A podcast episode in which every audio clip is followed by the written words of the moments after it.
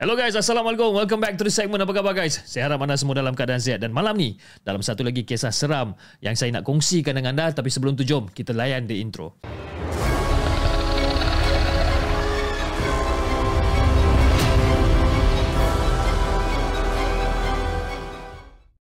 أعوذ بالله من الشيطان الرجيم بسم الله الرحمن الرحيم لو أنزلنا هذا القرآن على جبل لرأيته خاشعا متصدعا من خشية الله وتلك الأمثال نضربها للناس لعلهم يتفكرون. صدق الله العظيم.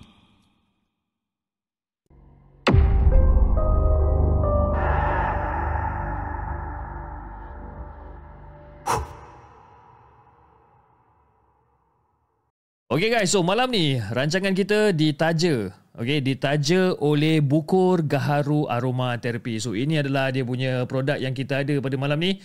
Dan produk yang saya nak pakai malam ni adalah Al-Ulwah. Ha, yang ni bau dia sangat sedap guys. Okay.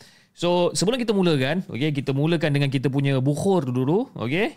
Kita kena bakar agang dia ngam-ngam sui-sui. Eh. Okay, kejap kita. So dekat sini lah eh, saya bakar saya punya arang dekat sini.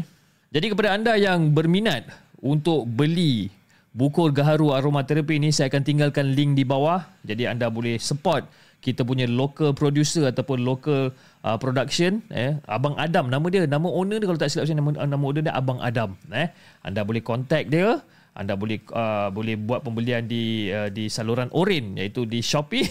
Dan boleh orang kata boleh boleh support lah perniagaan dia okay? kalau bukan kita yang support siapa lagi right? So macam ni kita nak pakai? Ah, macam ni saya pakai selalunya. Benda ni saya akan ambil dalam dua sudu. Ah, sudu ni pun dia bagi juga. Kalau tak silap saya dia pun dia bagi, dia bagi satu sudu. Ah, satu untuk kau satu untuk aku. Okay. Dah dua. Cukup settle. Alright? Tutup. Okay guys, sama masa jom. Malam ni kita ada tiga cerita yang kita nak ketengahkan pada malam ni dan ini adalah kisah yang pertama.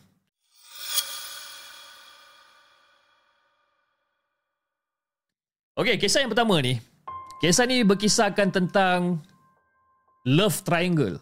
Ah, di antara Kamal, Mawa dan juga Adi. Jadi diorang ni budak tingkatan lima lah. Eh? Jadi dekat dalam kelas lima kurnia ni, Cikgu Anan masa tu tengah tulis satu benda dekat papan hitam tau. Okey, dan bila dah siap menulis apa semua ni, jadi Cikgu Anan ni pun cepat-cepat ambil segala peralatan dia ni pun terus keluar daripada kelas tu dalam keadaan yang tergesa-gesa. Dan gelagat Cikgu Adnan ni, dia macam seolah-olah menimbulkan tanda tanya kepada pelajar-pelajar kelas 5 kurnia ni. Kecuali si Kamal.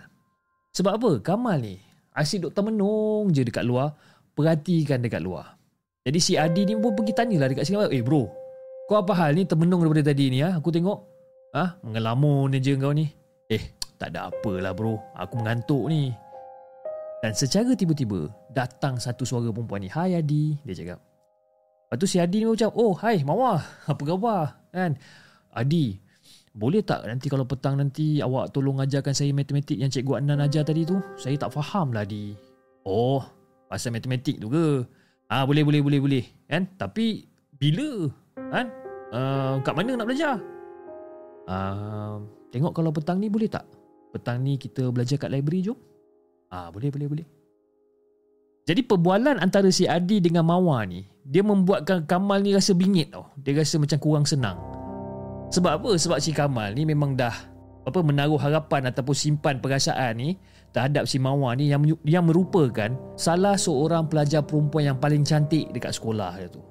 Tapi sayangnya si Mawar ni lebih sukakan si Adi dan apa menganggap si Kamal ni hanya kawan-kawan biasa je. Jadi si Kamal ni macam bengang lah sebabkan dia di friend zone oleh si Mawar ni. Jadi pada malam tu, si Kamal ni seolah-olah macam dirasuk setan kau tahu tak? Jadi pada malam tu, kelihatan si Kamal ni tengah pegang pisau sambil-sambil menikam-nikam gambar seorang lelaki duduk tikam-tikam tikam macam oh, macam tu kan. Dan gambar tu dicari-cari dengan pisau. Dah tikam dia cari lagi. Oh, oh, oh, mati kau, mati kau, mati kau macam tu kan. Dan ditikam gambar tu dekat muka lelaki tu berulang-ulang kali. Jadi kau mati kau mati kau. Ha? Sebabkan kau aku tak dapat si Mawar ni. Ha? Sebabkan kau aku tak dapat si Mawar ni. Dia bengang. Dan gambar lelaki yang ditikam oleh si Kamal tu tak lain tak bukan kawan baik dia si Adi ni. Disebabkan seorang perempuan, Kamal sanggup menyimpan dendam dekat si Adi. Padahal si Adi ni kawan baik dia ni. Jadi tiga hari selepas pada tu, si Kamal ada menyatakan isi hati dia pada si Mawar ni. Dia cakap lah dekat Mawar yang dia suka kat Mawar lah, dia sayang kat Mawar dan sebagainya. Tapi Mawar dengan relax dia tolak mentah-mentah, tolak bulat-bulat. Dan Mawar sendiri cakap yang dia kata dia sukakan si Adi berbanding dengan si Kamal dan dia menganggap Kamal ni sebagai kawan saja dan tak lebih daripada itu. Jadi si Kamal ni dia dah mula rasa sedih bercampur pula dengan perasaan marah. Jadi pada petang tu juga lepas habis sekolah si Kamal start motor dia ni terus terus balik rumah. Tapi masa dia nak balik rumah ni dia terfikir macam eh aku nak jumpa pawang hitam. Pawang hitam ni dia adalah seorang bomoh kampung yang memang handal dengan ilmu dia ni. Jadi masa dia nak on the way balik tu dia belok ke kanan masuk dekat satu kampung ni. Dan bila dia masuk dekat kawasan kampung ni, okey kawasan di mana nak menuju ke rumah pawang hitam ni, perasaan dia dah mula macam tak tentu arah, macam berdebar-debar. Sebabkan apa kau? Sebabkan rumah pawang hitam ni memang letak terletak jauh dekat dalam hutan serta jauh daripada orang ramai. Kiri kanan dia ni semua uh, semua hutan je kiri kanan. Semak samun hutan-hutan. Jadi bila the moment Kamal masuk dekat kawasan nak menuju ke rumah pawang hitam ni, dia macam rasa tak sedap hati tiba-tiba bulu roma tegak je dan lebih kurang dalam 2-3 minit tengah bawa motor ni jumpa satu rumah dekat tengah-tengah hutan ni ah rumah buruk je ni. Rumah-rumah papan biasa je. Dia parking motosikal dia lepas tu dia pun terus pergi kat rumah tu. Tok tok tok tok tok. Assalamualaikum. Tok tok tok tok tok. Assalamualaikum. Tak ada orang jawab salam dia ni. Jadi si Kamal ni pun langkah lah ah, langkah kaki dia masuk ke dalam rumah tu pelan-pelan. Dipijaknya lantai papan tu ha, sambil berbunyi lah. Bunyi. Dan masa tu Kamal duk pandang lagi kanan dia pandang kan dan secara tiba-tiba Kamal terpandang dekat kawasan tengah ruang tamu tu dan dia nampak pawang hitam tu tengah duduk bersila dekat tengah-tengah ruang tamu tu. Uh, Assalamualaikum tu. Uh, tok, saya ni datang ada hajat tu. Dan si pawang hitam ni langsung tak bersuara tau. Langsung tak bersuara dan dia terus pandang je muka Kamal ni dengan serius kan. Hmm. Siapa perempuan yang kau nak kan tu? Jadi bila si Kamal dengar macam dia macam agak macam terkejut lah. Eh, macam mana pawang hitam ni boleh tahu kan? Sedangkan dia langsung tak bagi tahu apa-apa pun dekat pawang hitam ni. Jadi si Kamal ni pun layan kan je lah. Um, nama dia Mawar tu. Uh, Tok, boleh tak kalau katakan Tok jampikan dia supaya dia sukakan saya? Oh, kau nak aku jampikan dia? Boleh. Tapi ada syarat dia. Uh, apa syarat dia tu? Sebenarnya dia akan mula sukakan kau dalam masa lima hari selepas ni. Tapi dalam masa lima hari ni, kau tak boleh sedikit pun tengok muka kau dekat cermin. Dan kalau katakan kau langgar arahan pantang larang ni, Mawar akan mati dan kau juga akan mati. Hmm, dah, kau boleh balik sekarang. Cakap si pawang hitam ni. Sambil-sambil dia tengah meng- mengasapkan kemenyan dia tu. Lah. Jadi si Kamal ni, dia macam agak cuak bila dengar syarat dan juga pantang larang yang dinatakan oleh si pawang hitam ni tadi. Yelah, mati kan. Benda bukan boleh buat main-main. Tapi disebabkan nak dapatkan juga si Mawar ni, si Kamal ni rela untuk terima syarat dan juga pantang larang tersebut. Jadi setelah dah selesai segala urusan dengan pawang hitam ni, Kamal pun tinggalkanlah rumah kayu tu. Masa dia tengah nak keluar daripada rumah tu, Kamal sempatlah nak menoleh ke belakang dengan dengan dengan harapan nak ucapkan terima kasih dekat pawang tu. Tapi masa dia toleh ke belakang guys, muka pawang tu berubah menjadi satu makhluk yang menyeramkan muka dia berbulu dan bermata satu. Dan makhluk tu dengan secara tiba-tiba menyeringai nampakkan taring dia yang besar yang terkeluar daripada bucu mulut dia ni. Terkeluar kat sini besar. Jadi nak dipendekkan cerita, Kamal pun dah caw daripada tempat tu, dah balik dan segala macam ni. Besok pagi tu dia pun pergi sekolah. Dia pergi sekolah, tapi kali ni dia pergi sekolah dengan keadaan yang sangat-sangat ceria guys. Habis semua kawan-kawan dia ni Semua disapanya kan? Pelik kan? jumpa orang ni cakap apa khabar, dah makan ke belum, itu, ini, itu, ini, dia siapa. Selama ni, Kamal ni langsung tak pernah berkelakuan macam tu pun. Kawan baik si Kamal ni, si Adi ni pun macam pelik juga dengan si perangai si Kamal ni. Weh Kamal, ha? kau ni dah kenapa tersengih-sengih apa semua? Lain macam kau ini, eh? peramah kau lain macam ni. Aku pergi rumah kau semalam, kau tak ada, mak kau cakap kau tak ada, kau tak balik. Kau pergi mana semalam? Eh, apa kau ni bro? Relax lah bro. Aku pergi ke bandar. Aku pergi bandar, aku ada kerja sikit lah. Itu je. Tak adalah. Aku hari ni aku rasa happy semacam lah. Eh? Aku pun tak tahu kenapa. Jangan tanyalah kenapa aku happy kau ni lah. Aku tengah happy ni kau patut kau, apa, kau patut happy dengan aku sekali lah. Kan? Eh? Pada waktu tu mata si Kamal ni duk, terjeling-jeling dekat si Mawar ni. Eh? Dekat dalam hati Kamal ni duk, duk kata jugalah kalau kata kalau si Adi tahu mana dia pergi petang semalam habis punah harapan dia ni.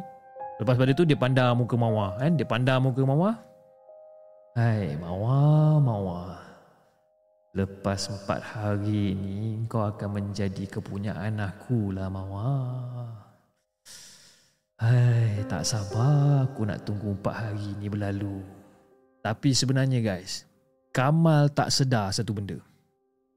Dia tak sedar yang ada sepasang mata merah yang berada dekat luar birik darjah lima kurnia ni sedang memerhatikan segala tingkah laku dan juga gerak-geri si Kamal. Jadi waktu-waktu tu, diorang pun, yalah, lepas dah belajar apa semua dan waktu rehat pun sampai. Jadi diorang ni kawan-kawan ni semualah pergilah pergi makan uh, pergi makan dekat kantin masa uh, masa tu. Uh, makan mi goreng macam-macam benda lah dia makan dekat kantin sekolah. Kan?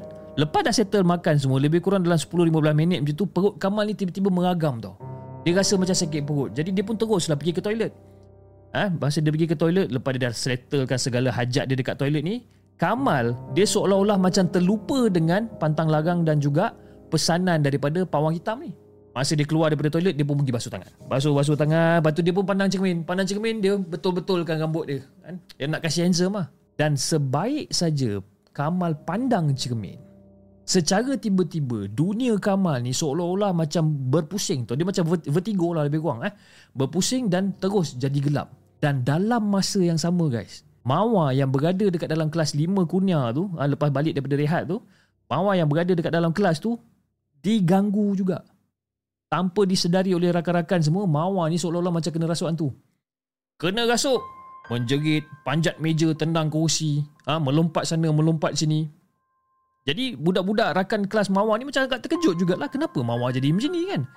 Dan masing-masing cuba untuk tolong si Mawar ni. Tapi Mawar ni habis, dia tolak segala benda ni. Dia tolak kawan-kawan dia ni, dia tolak segala meja, segala kerusi semua dia tolak. Seolah-olah macam ada satu kuasa lain yang tengah membantu Mawar pada ketika tu. Lebih kurang dalam 10 minit macam tu Pingsan juga si Mawar ni ha, Jatuh gerebak jatuh kat lantai Pada masa yang sama ha, Dekat dalam toilet masa tu Masa si si si Kamal tengah betul-betulkan rambut ni Terdengar satu suara yang bergema dekat dalam toilet masa tu Kau dah melanggar peraturan Kau akan terima hukuman kau Dan Kamal tiba-tiba macam tersedar tu terketar-ketar dia masa tu. Jadi dalam masa yang sama, Kamal ternampak ada kelibat lelaki berjalan ke arah Kamal. Kamal tengok je lelaki ni dan lelaki tu adalah Adi, kawan baik dia. Tapi kawan baik dia ni pandang muka Kamal ni dengan penuh rasa kebencian. Eh hey Kamal, kau pembunuh Kamal. Ha, kau dah bunuh Mawar Kamal. Dia cakap macam tu. Tapi dekat tangan Adi masa tu ada sebilah pisau panjang tu. Panjang pisau ni. Jadi si Kamal macam Adi Adi tolong aku di. Adi tolong di jangan bunuh aku di tolong ah tolong. Aku minta tolong kau tolong ah jangan bunuh aku. Aku ikut je apa cakap kau kau tolong ah jangan bunuh aku.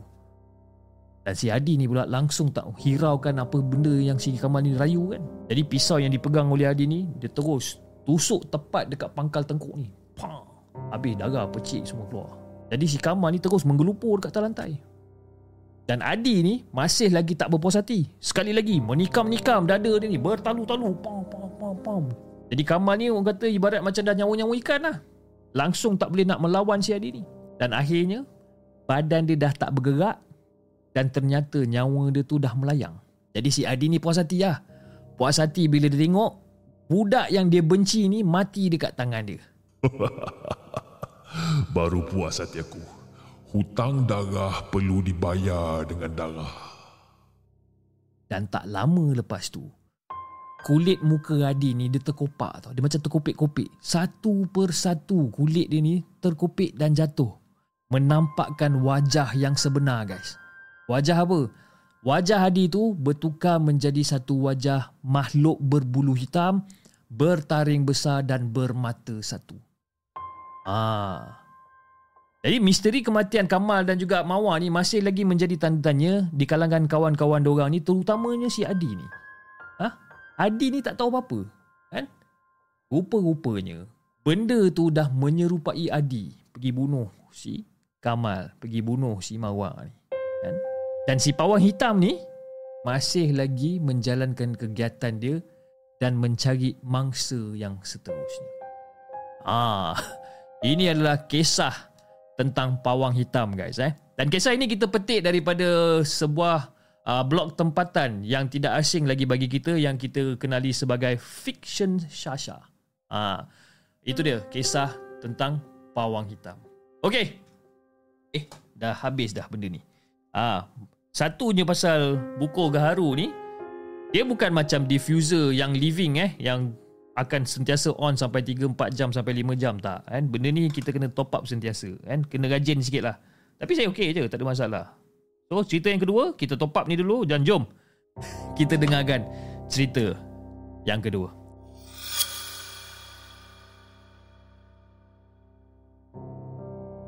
Cerita yang kedua ni diambil di sebuah blog yang kita bagi nama dia sebagai koleksi seram.blogspot.com. Okey, cerita dia macam ni guys. Ada seorang perempuan ni, dia mengalami orang kata pengalaman yang sangat-sangat menakutkan yang membuatkan diri dia ni dah tak berani nak tidur seorang-seorang dekat dalam bilik dia ni. Kita bagi perempuan ni nama dia sebagai Umi. Dan Umi ni pula dia adalah seorang ibu tunggal yang berusia lebih kurang dalam 40 tahun. Nah, lebih kurang umur saya je lah. lebih kurang umur saya je. Eh, dan mempunyai anak perempuan dan tinggal bersama dengan ibu, ayah, adik lelaki serta adik lelaki dia punya isteri dekat Sembawang. Jadi Umi masa tu tidurlah dengan anak gadis dia ni yang kita namakan dia sebagai Kira. Katil dua beranak ni merupakan katil double decker. Jadi Umi tidur dekat bawah, Kira tidur dekat atas. Jadi selalunya Kira akan sampai dekat rumah daripada tempat kerja lebih kurang paling lewat pukul 11.30 malam. Dan Kira ni dia bekerja dekat lapangan terbang Changi. Jadi orang kata dah menjadi kebiasaan lah. Kira akan menghantar WhatsApp message kepada Umi. Kalau katakanlah Kira ni kena balik lambat ataupun kena overtime ke, dan kalau katakan malam tu dia tak dapat nak balik, dia kena orang kata stay up ataupun pergi tidur rumah kawan dia dan sebagainya, Kira akan tetap bagi tahu dekat Umi yang dia takkan balik. Ah, ha, memang orang kata hubungan antara Kira dan juga Umi ni memang rapat lah, memang cun lah hubungan dia orang ni. Dan dia orang sentiasa communicate antara satu sama lain. Jadi guys, kejadian ni berlaku pada ada satu minggu ni, okay? Tepat pada malam Jumaat benda ni berlaku. Jadi pada satu hari tu Umi terasa macam badan dia macam terlalu penat selepas pulang daripada kerja lebih kurang dalam pukul 7 malam macam tu. Jadi lepas dia dah bersihkan diri, dia solat maghrib, ha, tunggu untuk solat isyak dan sebagainya. Jadi lepas dah settle solat, dia pun pergilah makan dan juga berbual-bual dengan ibu dan ayah dia ni dekat ruang tamu. Ha, bersembang lah bersembang, tengok TV, minum air dan sebagainya. Dan tup-tap-tup-tap jam menunjukkan pada pukul 10 malam. Dan Umi dah terasa mengantuk lah masa tu. Dan dia pun masuklah ke bilik dan teruslah labuhkan diri dia dekat atas katil untuk tidur kat situ. Dan dia pun tidur lah. Dia tidur dan tak lama kemudian, lebih kurang dalam satu jam, dua jam lepas pada tu, dia terdengar macam ada bunyi benda dekat atas katil dia. Kan? Dia tersedar lah. Dia tersedar dan dia dengar macam ada benda bunyi dekat atas katil ni. Bunyi dia tu sama seperti apabila Kira baru baring ataupun sedang memusingkan badan dia dekat atas katil. Ha, macam bunyi spring katil lah Dia dengar. Dan masa tu Si Umi tengok lah jam dekat ni Tengok eh 12 suku malam. Jadi dalam kepala otak si Umi ni Dia mungkin fikir macam Oh mungkin Kira dah balik Dan dia pun dah baring dekat atas katil dia lah. Jadi selalunya Umi dia akan nampak wire telefon uh, charger ni Dekat sebelah katil tau. Dia akan nampak wire telefon tu Daripada sebelah katil tu naik ke atas. Maknanya Si Kira ni tengah charge telefon dia lah. Tapi malam tu dia tak perasan ada wire tu dan dalam masa yang sama, Umi terhidu ada satu bauan yang sangat-sangat tak menyenangkan. Dan Umi tahu, benda tu bau bukan bau pacai tau. Sebabkan apa? Sebabkan Umi masih lagi dalam keadaan setengah tidur, setengah terjaga ni dan dia tahu, dia kenal itu bukan bau pacai tapi bau dia memang busuk.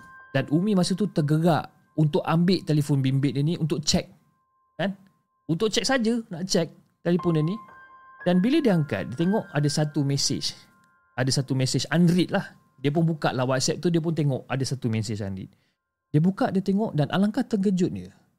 Bila dia dapat message daripada anak dia, si Kira ni, eh, yang, dia, yang, yang mengatakan bahawa yang Kira akan balik lambat. Dia akan balik lambat lebih kurang dalam pukul 2 pagi disebabkan banyak kerja dan dia terpaksa overtime. Jadi bila dia nampak macam ni, lama siapa dekat atas katil tu? Dan dia masih terdengar lagi tau.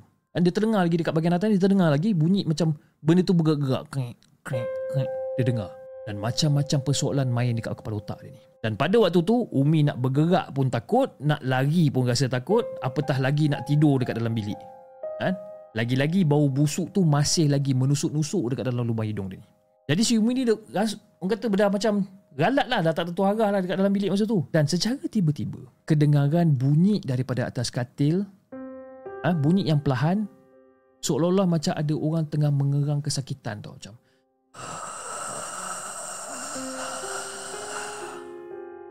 dengar bunyi benda ni. Jadi korang bayangkan eh jarak daripada katil nak pergi ke pintu bilik lebih kurang dalam 7-8 tapak aja.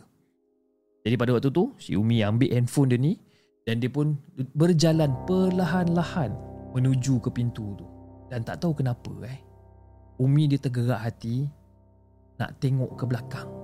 Nak tengok apa benda yang berada dekat atas katil. Jadi si Umi ni pun perlahan-lahan lah dia pusing ke belakang. Dan masa dia pusing ke belakang guys, masa itulah dia nampak ada sekujur susuk tubuh manusia yang dibaluti dengan kain putih yang tengah baring kat situ. Tak lain tak bukan pocong guys. Yes, pocong berada dekat katil kira ni. Tak ada orang kata tak ada lengah masa lah. Member lari macam tak cukup tanah ha. Dan Umi berlari, nah, tak tutup pintu terus pergi ketuk pintu bilik uh, mak dengan ayah ni. Tu tu tu tu tu tu tu. Ketuk. Macam nak roboh dia ketuk. Jadi bila mak dia buka and nampak Umi dekat luar, dan dia tengok muka Umi ni kan. Muka dia dah pucat lain macam, lain macam punya perangai. Kan? Dia seolah-olah dapat rasakan macam ada benda yang tak kena. Tapi walaupun macam tu guys eh. Mak dia masih tak berani nak periksa apa benda yang berada dekat dalam bilik Umi masa tu. Jadi Umi pun masuklah dalam bilik mak ayah ni tidur kat situ. Dan Alhamdulillah eh, Umi dan juga mak dengan ayah dia ni ha, berjaya untuk tidur sampailah keesokan paginya tanpa sebarang gangguan. Jadi sampai sekarang Umi langsung tak benarkan Kira balik lewat. Ha? Kalau katakanlah Kira masih lagi belum balik, Umi akan menumpang dan tidur dekat bilik mak ayah dia. Dia lebih sanggup buat macam tu. Ha. Siapa pernah kena benda macam ni guys? Eh? Kadang-kadang bila kita dengar balik cerita ni, saya duduk terbayang-bayang kan? Yalah, saya masuk bilik, tengok macam wife tengah tidur atas ketil kan? Rupa-rupanya wife dekat bawah masih tengah buat milu. Jadi siapa yang dekat atas katil tu? Huh, seram. okay guys. Jom. Kita bacakan kisah kita yang seterusnya. Kisah yang ketiga.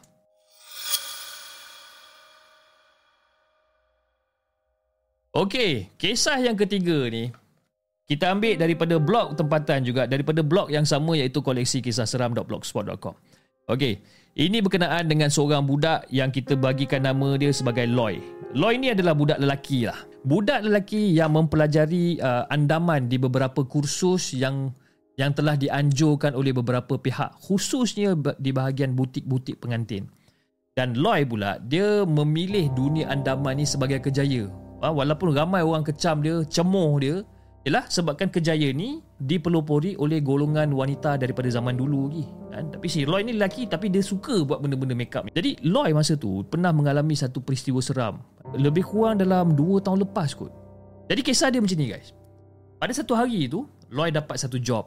Eh, satu job untuk mengandam seorang pengantin di sebuah negeri yang terkenal dengan masakan-masakan yang pedas-pedas. Bila kita cerita tentang masakan yang pedas-pedas ni, korang tahulah negeri mana ya. Tak perlulah saya sebutkan negeri tu.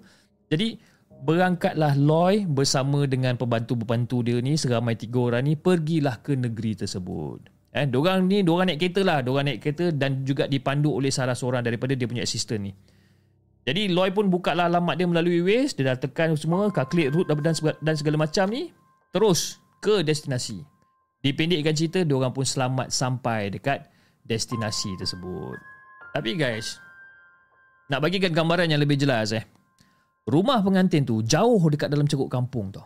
Dan terletak dekat bahagian atas bukit sedikit. Dan menurut pada kata Loy, rumah tu macam rumah kampung style orang-orang dulu. Dan rumah ni dia macam agak menyeramkan kalau kita tengok daripada luaran dia. Tapi itu hanyalah permulaan je guys. Itu adalah permulaan daripada seluruh kisah ni. Jadi bila diorang dah sampai dekat situ, eh, bila dah tahu rumah dia kat mana, dah sampai dan masa tu Loy nak masuk lah. Nak masuk dekat lalang rumah pengantin, nak cari bilik pengantin perempuan kat mana apa semua. Jadi bila dia dah dapat tahu bilik pengantin perempuan kat mana, dia pun masuk lah. Jadi dia nampak lah pengantin perempuan tengah duduk dekat situ kan. Masa tu Lloyd bawa barang makeup dia, bawa baju pengantin kan. Assistant-assistant dia bawa bunga dan sebagainya kan. Jadi masa tu Loy masuk dekat dalam bilik tu bersama dengan seorang assistant. Yang lagi dua orang assistant tu pergi buat kerja dekat luar. Ha? Sibuk siap-siapkan meja makan, beradab, ha? decoration dan sebagainya.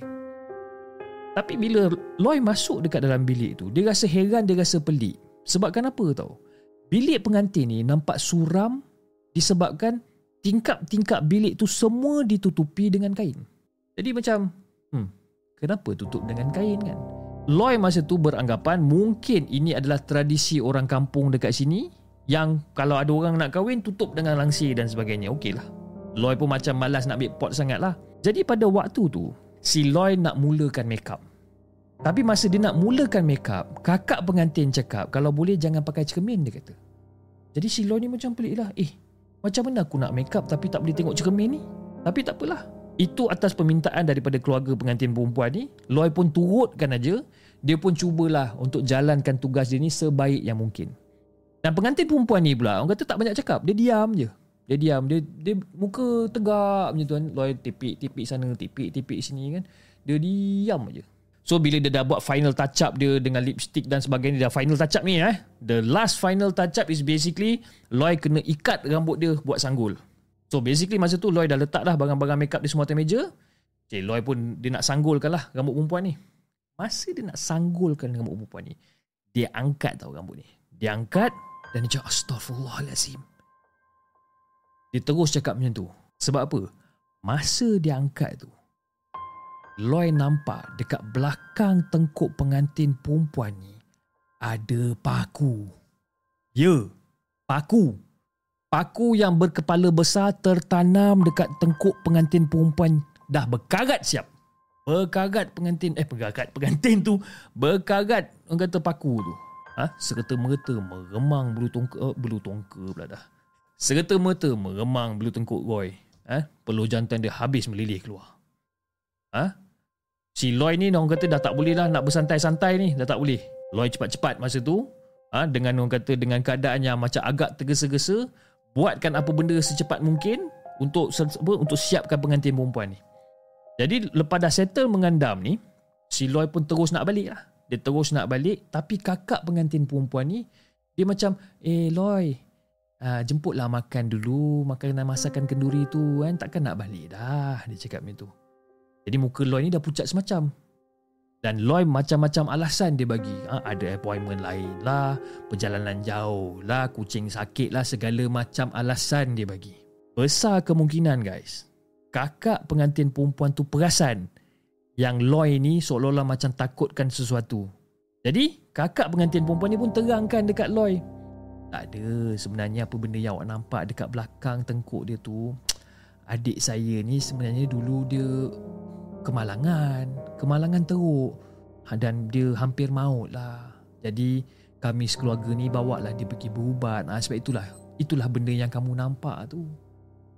Dan masa tu Loy dengar je apa benda cakap kat apa kakak pengantin ni kan. Jadi masa tu dalam hati Loy macam Ish Hampir mati pekerjadahannya Takkanlah benda-benda sini semua ada kena mengena dengan paku dekat tengkuk pula Ingat aku ni bodoh sangat ke? Sebab apa? Sebab Loy memang langsung tak percaya apa yang dikatakan oleh kakak pengantin perempuan tu. Jadi si Loy ni pun dah mula lah berbisik-bisik dengan member-member dia ataupun dengan assistant-assistant dia ni. Dan dia pun ceritakan dekat assistant dia ni apa benda yang dia nampak. Terus assistant-assistant ni semua menggelupur. Muka seorang-seorang muka pucat lesi. Dan diorang ni minta izin untuk balik, untuk segera balik. Jadi pada waktu tu si Loy dengan assistant-assistant dia ni langsung tak menjamah sedikit pun makanan yang telah disediakan oleh pihak pengantin perempuan ni. Tapi yang pelik eh, bila diorang keluar daripada rumah tu, masuk kereta nak keluar daripada tempat tu, diorang rasa pelik. Disebabkan apa tau? Bila diorang nak keluar daripada jalan tu, diorang seolah-olah macam tak jumpa jalan keluar. Dan hampir sejam juga guys. Diorang berpusing-pusing dekat tempat yang sama berkali-kali. Tapi dengan izin Allah, berjaya juga diorang jumpa jalan keluar ke highway. Baju pengantin perempuan tu, Lloyd dah ambil balik. Ha, make up make up semua dia dah ambil balik. Kelengkapan andaman semua pun dia ambil balik. Tapi whatever it is, dia humban segala peralatan-peralatan dan juga pakaian pengantin perempuan ni dia humban keluar. Dia tak nak simpan benda-benda ni. Kan? Takut. Eh?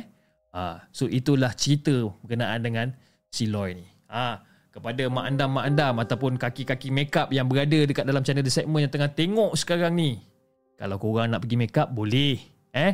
First things first, sebelum korang make up, korang angkat rambut dia dulu. Ha, tengok ada paku ke tak ada.